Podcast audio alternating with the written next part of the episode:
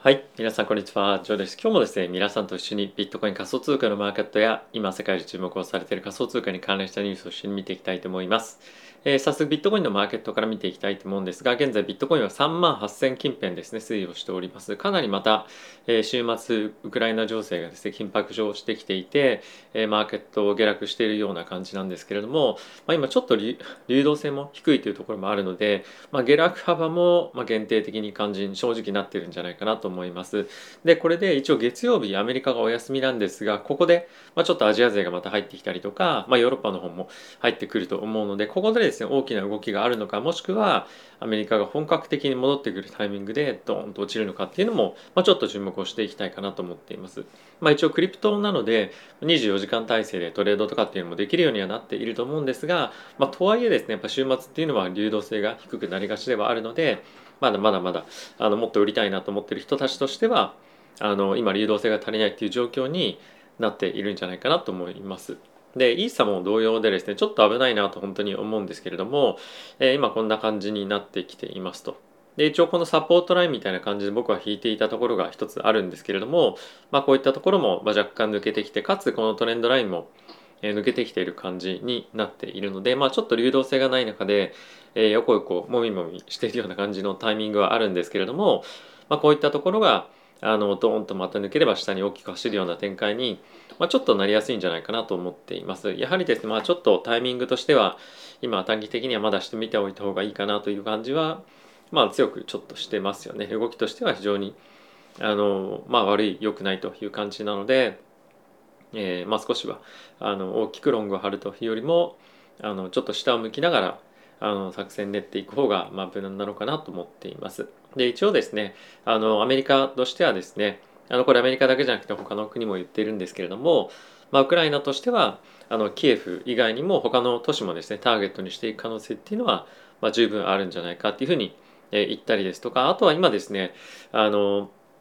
ロシアとウクライナの、国境付近でウクライナ側に、まあ、国としては属しているんですが、まあ、ちょっとですねあのロシア側にその行きたいみたいなそういうちょっと複雑な政治的に複雑なあの都市があるんですよね。で、えーそこでですねその国の直下ではないにせよ、えー少しその、まあ、独立派みたいな感じの、え戦闘部隊がそれぞれいまして、えロシアとウクライナであの今バチバチやっていてもうすでに死者が出てるというような状況に、えなっています。で、えーそういったところをきっかけにですね今後戦争に発展していくというところも十分にあるんではないかなと思うので、まあ、そのあたりのその戦闘の規模というところも一つえ注目をしていきたいかなと思っております。あとはですねその噂ベースというかあのニュースでちょっとちょろちょろ出てきてはいるんですけれども、えロシアの方がですねウクライナの国境のところにえ医療班とかもですね送り始めてるっていうのもニュースで出ているそうなんですね。なのでま非常にその具体的なよりちょっとあの生々しいようなその部隊が結構派遣されてもしているので、まあ、より戦争に近いようなイメージを与えるような報道がされてきているかと思います。で、これも実際に戦争に発展するかどうかっていうところまではあのまだ正直あの世界中としてもあのまだ不透明ではある一方でやっぱりそういったところの意識が強く意識あの持たれてきていてでかつマーケット下がってきているのであの大きく下がる方向性の、えーまあ、リスクっていうのをしっかりと回避するというのは非常に重要じゃないかなと思っています。ただ、えーこれはまあ一応短期的なイベントでもあるので、えーどれをどういうふうに使ってリスクをオフするのかとかまあこれは結構非常に難しいなと正直思っているところで例えばそのレバレッジ商品とかっていうところを使ってあのダウンサイドをあの限定的にそのヘッジしに行くっていうふうになると先物だと逆張りになった時に非常に怖いなというのがあるので、まあ、オプション使える方はオプションとかで限定的にやるもしくはそのレバレッジの商品何か先物を使うにしてもやっぱりストップをしっかりとつけておくっていうのも非常に重要だと思うので、まあ、この辺りは本当に過度なリスクを取りすぎないで、えいただきたいなっていうのは、思ってます。まあ、例えばなんですけどあの3倍レバレッジ3倍とか5倍とかちょっと低く感じられるかもしれませんがあの5倍とかなんてもうクリプトで20%動いたら全部資産飛んじゃうのであの結構やっぱりレバレッジ高い方だと思うんですね。で3倍でもクリプトであれば、まあ、僕は正直高いなというふうに思ってはいるので、まあ、レバレッジ商品投資取引する際は、まあ、本当に気をつけてやっていただければと思います。で一応そのオプション市場を見てみるとより、えー、顕著になってきてるなと思うんですがあのこの2月25日っていうところのえー、今近しいところがですね非常に意識されているようなマーケットになってます。でこの3月25については来月の FOMC を意識してのオプションの取引ということになっているので、まあ、ちょっとこの辺をですね別々に見ていきたいと思うんですがこれが2 2月25日を意識したマーケットですね。なのでま非常にダウンサイドを気にされている動きっていうのがま増えてきているというふうにえなっていますで、えーと、コールとプットの割合についてもえ大体ですねプットの方が2倍ぐらいえ取引のボリュームとしては多くなってきているので、まあ、いかに今ダウンサイドのあの警戒が強くなってきているっていうのがわかるかなと思います。でこれがビットコインでイーサについても、まあ、同様で、まあ、ほぼほぼあの同じぐらいの取引のボリュームではある一方で、まあ、やっぱりですねあのイーサーの方が実際に今のストライク今の現状の価格と、ま、近いところに非常に多く取引されているものが多いというところもあって、まあ、この辺はですねやはりまあ、ダウンサイドを警戒した、ま、プロテクションの買いっていうところが、ま、しっかりと入ってるんじゃないかなと思っています。で一応ですね3月24だったかな？5, 5ですねのも見ていきたいと思うんですけれどもまあこれは一応アップサイドの方も、ま、意識されたオプションっていうのは取引されているんですが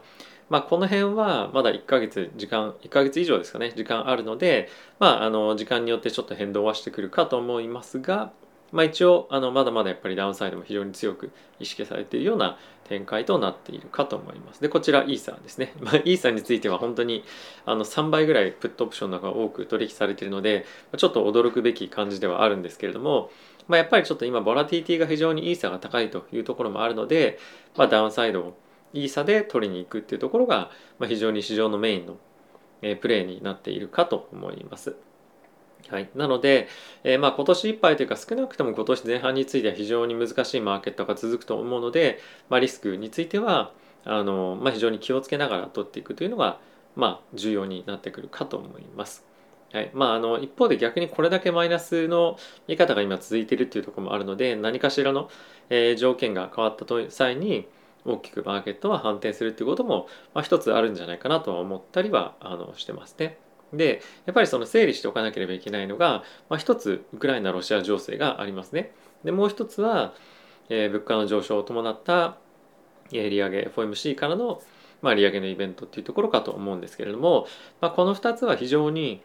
あのまあ、別の問題のように見えて結構密接に関わってくることだと思うので、まあ、ロシア・ウクライナ情勢が、まあ、長引けば長引くほど非常にまあ、原油だったり資源の価格が、まあ、どんどんどんどん高騰していく可能性がある。プラス例えばそのウクライナ情勢がある程度収まってきたとしてもロシアに対しての制裁っていうのが続いたりすると、まあ、天然ガスだったりとかあの、まあ、その辺りのコモディティの価格が上がっていく。それで伴って物価がどんどんどんどん上昇してくるっていうのもあるので、まあ、この辺りはちょっとあの両方結びつけながら見ていきたいかなと思っております。はい、なのでまあ今まあ、この瞬間プラスまあ数ヶ月の間はダウンサイドしっかりとケアしていくっていうところが非常に重要になってくるかと思います。でもう一つちょっとあの矛盾するかもしれないんですけれども見ておきたいポイントがあのボラティティのマーケットであります。ちょっとあの理解するのがなかなか難しいというふうに思う方がいらっしゃるかもしれませんがえこの濃い色がですね短期のボラティティなんですね 1, かえ1週間ですね他の茶色とか緑の色が、まあ、長期のボラティティになってます。で、これはオプションの価格というふうに捉えていただいてもいいと思います。なので、まあ、1週間の期間のオプション、1ヶ月、半年とかのオプションというふうに考えて、価格と捉えていただいてよくて、これ短期のがドーンと下がってますよね。で、これはなぜかというふうに考えると、これ僕のかあの考えなんですけれども、長期的なオプションを買ってる人たちはあの引き続きロングのあのコールオプションとかっていうのを買ってる人が、まあ、結構多いと僕は思っています。なので、え例えば半年先3ヶ月先とかっていうのは、まあ、今よりは状況改善してるよねっていうのが一つのコンセンサスとして大きくあると思うんですね。でプラス、まあ、さっきプットオプションとかすごい買われてるじゃんっていうふうに僕は言ったと思うんですけれどもそれよりも例えばもっと短期に1週間とかっていうふうになると、これオプションの買いと売りが非常に混ざってるっていう状況も一つあると思います。というのも、プットオプションを多く買うプラスコールオプションを、まあ、アップサイドを取りに行くオプションを売ってるっていうのも同時にあると思うんですね。なのでまあここの需給がまあ少しバランスが崩れていてコールオプションの売りっていうのが結構偏って出ていたりもまあ正直あったりもするんじゃないかなっていうのはまあ想像したりはしています。はい、なので、まあ、プットオプションを買いますね。でそれの買うお金を捻出するためにあすみませんプットオプションを買いそのお金を捻出するためにコールオプションを売ったりとか、まあ、そんな感じのオペレーションもやったりしているんじゃないかなと思います。そうすると、えー、先物市場で、えー、ショートしてるのと全く同じような、まあ、しかもコストゼロで、まあ、ポジションっていうのが取れたりもしたりもするので、まあ、その辺りはま人によってやり方いろいろあると思うんですけれども、まあ、そういったポジションを取ってる人もいたりするんじゃないかなっていうのをこういったところから僕はあの考えたりはしてます。まあこれが合ってるか間違ってるかっていうのはあのわからないんですけれどもまあこういったところを見てあの、ま、長期的にはロング見てるんだけど短期的には少しネガティブに見てるっていうような見方も一つはあるんじゃないかなと思っております。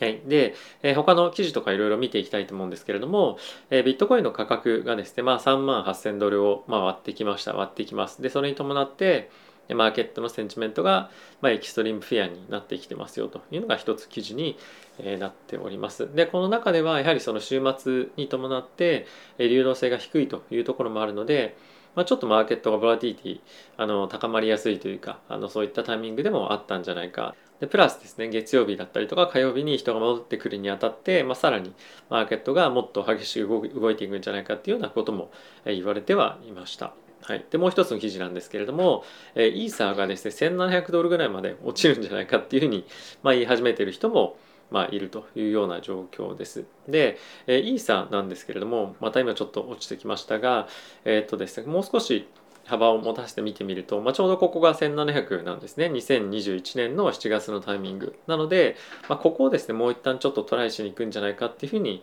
見てる人が出てきてるというような状況です。で一応ですね直近の安値っていうところを見てみると2439というところで、まあ、ちょっとですね正直ここ僕割らないかなというふうに、まあ、あの動画内でも言っていたと思うんですが、まあ、あのもっと下か2100 53かぐらいなんですけれども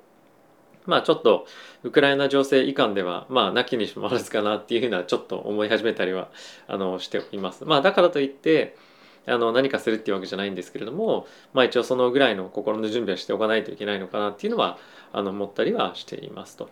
はい、なかなかちょっとやっぱりクリプトについては、まあ、今マーケットの中でもまあ、一番先にリスクオフが行われやすいようなあの資産でもあると思いますしでプラスやっぱりですね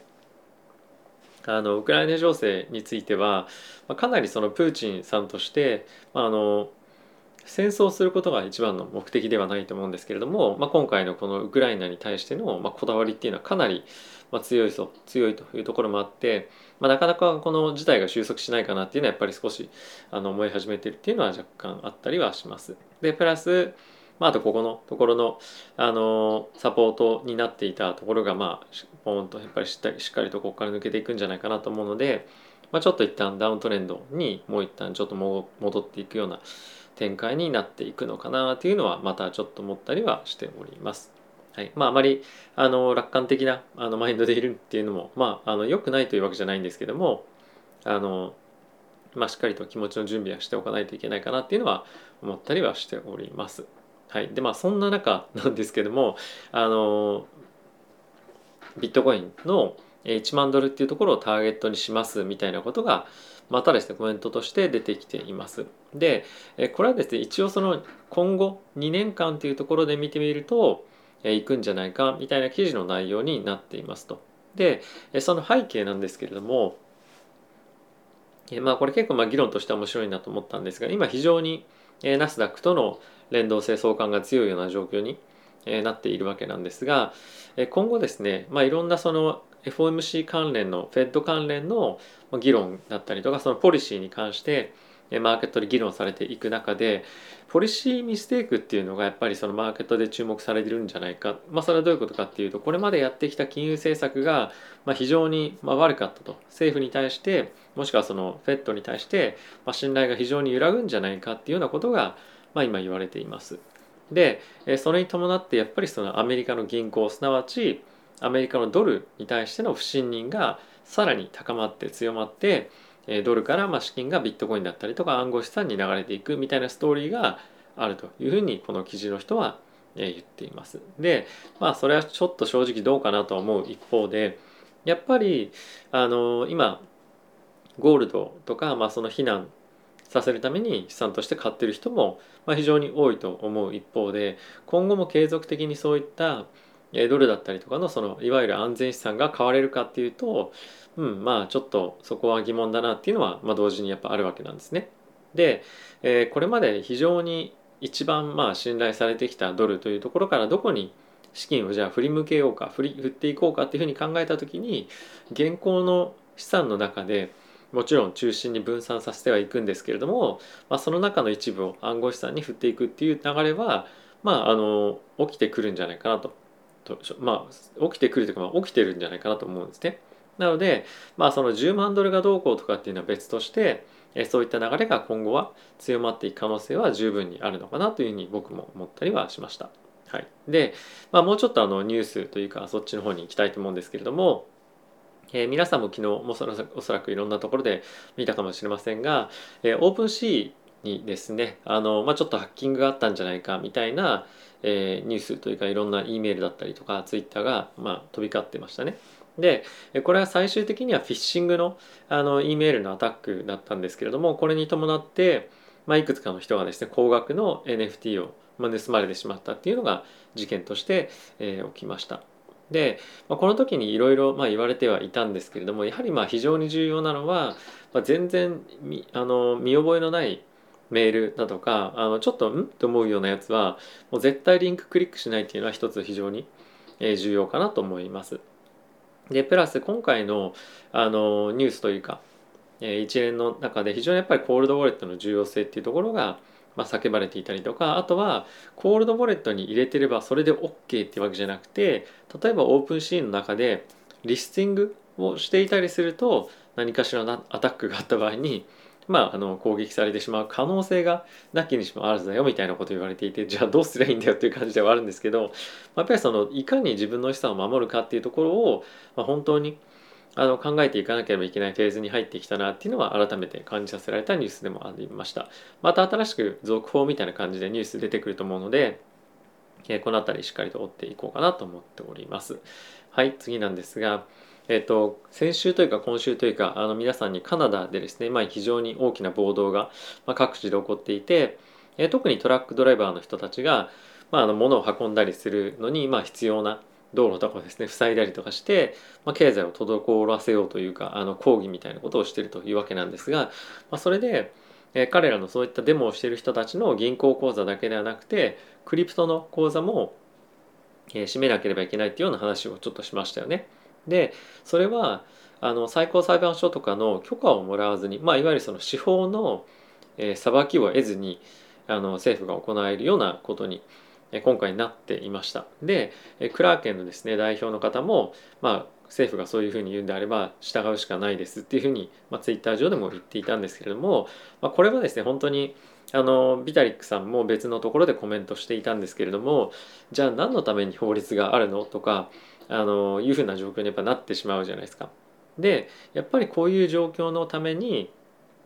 えクリプトのそのいわゆるスマートコントラクトじゃないですけども、まあ、そういったことが必要なんじゃないかっていうのを改めて言われたりはしています。というのもやっぱりそのルールがあの政府として作作っている中で、えー、それをもとに、まあ、例えば DeFi のプラットフォームを構築すしたりするわけじゃないですか。で政府が例えばその自分たちの、まあ、強権を発動して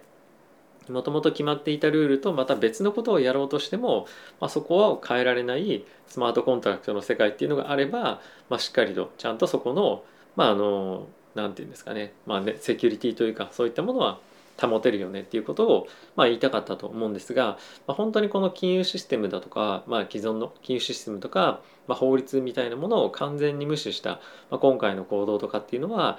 改めてそういったあのブロックチェーンのテクノロジーとか、まあ、スマートコントラクトみたいなものを、まあ、重要性というか価値みたいなものがあの注目されるようなイベントになるんじゃないかなと思います。はいまあ、あとはですねやっぱりその crypto が今回規制の対象になったということは、まあ、いかに cryptocurrency が、まあ、今の市場環境でも、まあ、重要なものになってるかっていうのだと思うので今後も注目が集まっていくようなニュース内容かなと思います。はい、でもう一つなんですけれどもアメリカの方でですねコロラド州ですねがあるんですがこちらでですねタックスをまあ、タックス税金ですねを今年の夏までにクリプトで払えるようにしますということを発表されていました。これ本当に画期的だなと思うんですけれどもあのクリプトでタックス払えるようになれば、まあ、送金の手数料とかも非常に安くなりますし、まあ、もろもろ面倒くさいところが大きく減るっていうところが大きくあると思います。で、コロラドとしてはこれでビットコインをたくさん貯めたいぜみたいな そういうことじゃなくてあのファンドみたいになるとかそういうことじゃなくて、えー、もらったビットコインとかクリプトはすぐに、ま、現金化もしくはステーブルコインに変えると思うんですね。で実際にそのビットコインは持っておくことはないですっていうふうに言っていたんですけれども、ま、それ持っていてもそれはそれでいいと思うんですが基本的には彼らも、まあ、ビットコインの運用をしたいというよりも、まあ、いろんなその資金調達周りだったりとか支払いですとか受け取りだとか、まあ、そういったところをですね、まあ、より簡素化して、まあ、コストを低下させていくとか、まあ、運営をより簡潔にしていくっていうところが、ま、目的だと思うので、まあ、そのビットコインをあのたくさん集めてお金をどんどん増やしてエルサルバドルみたいな感じに、ま、なってみたいな感じのイメージではないんですけれども、まあ、こういった事例が、まあ、どんどんどんどんアメリカでも導入されていくことによって例えばビットコインじゃなくとしてもステーブルコインで持っておくとかでステーブルコインを誰かにレンディングすることで銀行に預けておくよりも、まあ、もっとたくさんの金利がもらえるとかっていうのも、まあ、あのあると思うので、まあ、どんどんどんどんクリプトが浸透していくような流れにやっぱりなっていくんじゃないかなと思っております。はい。ということで次のニュース見ていきたいと思うんですが、カルダノがですね、現在、あの、まあ、拡張性の拡大を行うために、あの、場所フェーズというですね、その development のフェーズに今ありますと。で、そこのですね、最終的なチューニングをしていく段階で、えバグをですねホワイトハッカーのような人たちに、まどんどんどんどん今探してもらってで探した人に対してはお金を渡すみたいなプログラムを、ま今導入しましたということがニュースに記事になっておりました。でこれは、えー、カルダノがですね今後あのスマートコントラクトを実際に実装させていったりですとか、まあ、よりあの幅広くいろんな汎用性をま出していくためにやってるようなことだと思うんですけれども、まあ、ちょっと僕はあの詳しくないのでもしあの詳しい方いたらコメント欄に記載していただけると嬉しいんですが、えー、カルダノはなかなかその非常に期待感が昨年から高まっていながらも、まあ、実際にそのソラーナが出てきたりアバランチが出てきたりとか他のレイヤー1のですねシステムが、まあ、チェーンがどんどんどんどん出てくるにあたって少しやっぱりそのこれまで期待されていただけに、まあ、若干その価格という観点でも、まあ、落ちてきてしまっていたんですがここ最近になってですねクジラがまた大きく体のエーダをですね買いに来てるっていう動きもあったので、まあ、この彼らの動きが実際に本当に価格に跳ね返ってくるのかどうかっていうところが、ま、注目になってくるんじゃないかなと思いますしやっぱりその体のエーダファンみたいな感じでかなり根強かったりもするので、まあ、彼らがですねまたあの息を吹き返してくるのがどういうふうになってくるかっていうのは楽しみかなと思ってます。僕は個人的には持ってはないんですけれどもまああの実際に非常に注目されていたということもあって、ま、どういうふうにこのチェーンが今後発展してくるかっていうのは一つあの注目をして見ていきたいかなと思っております。はいということで、えー、皆さんいかがでしたでしょうか。ちょっとですね最近あのスティーブさんとも昨日話してたんですけどもあまりこのなかなか話すこともそんなにないなっていうのでちょっとやめていたんですけど、まあ、ちょっと近いうちまたあのスティーブさんにお越しいただいてですねお話をしていこうかなと思っております。あとはですねあの先日もお伝えをしたんですけれども今回概要欄にもあるんですがコメント欄の方に、えっ、ー、と LINE の公式アカウントのですねリンク作りましたのでぜひあの参加していただけると嬉しいです。でそちらの方でしか出さないような情報だったりとか、まあ、あとはそのギブアウェイのプレゼントキャンペーンとかっていうのもあるので、ぜひ参加していただけると嬉しいですし、あ、とついにですね、このチャンネルと投資家養成チャンネルの方で15万人達成しましたので、そちらの方も通じてですね、ギバーウェイのプレゼントキャンペーンやっていこうと思うので、ぜひぜひ参加していただけると嬉しいです。はい、ということで、また次回の動画でお会いしましょう。さよなら。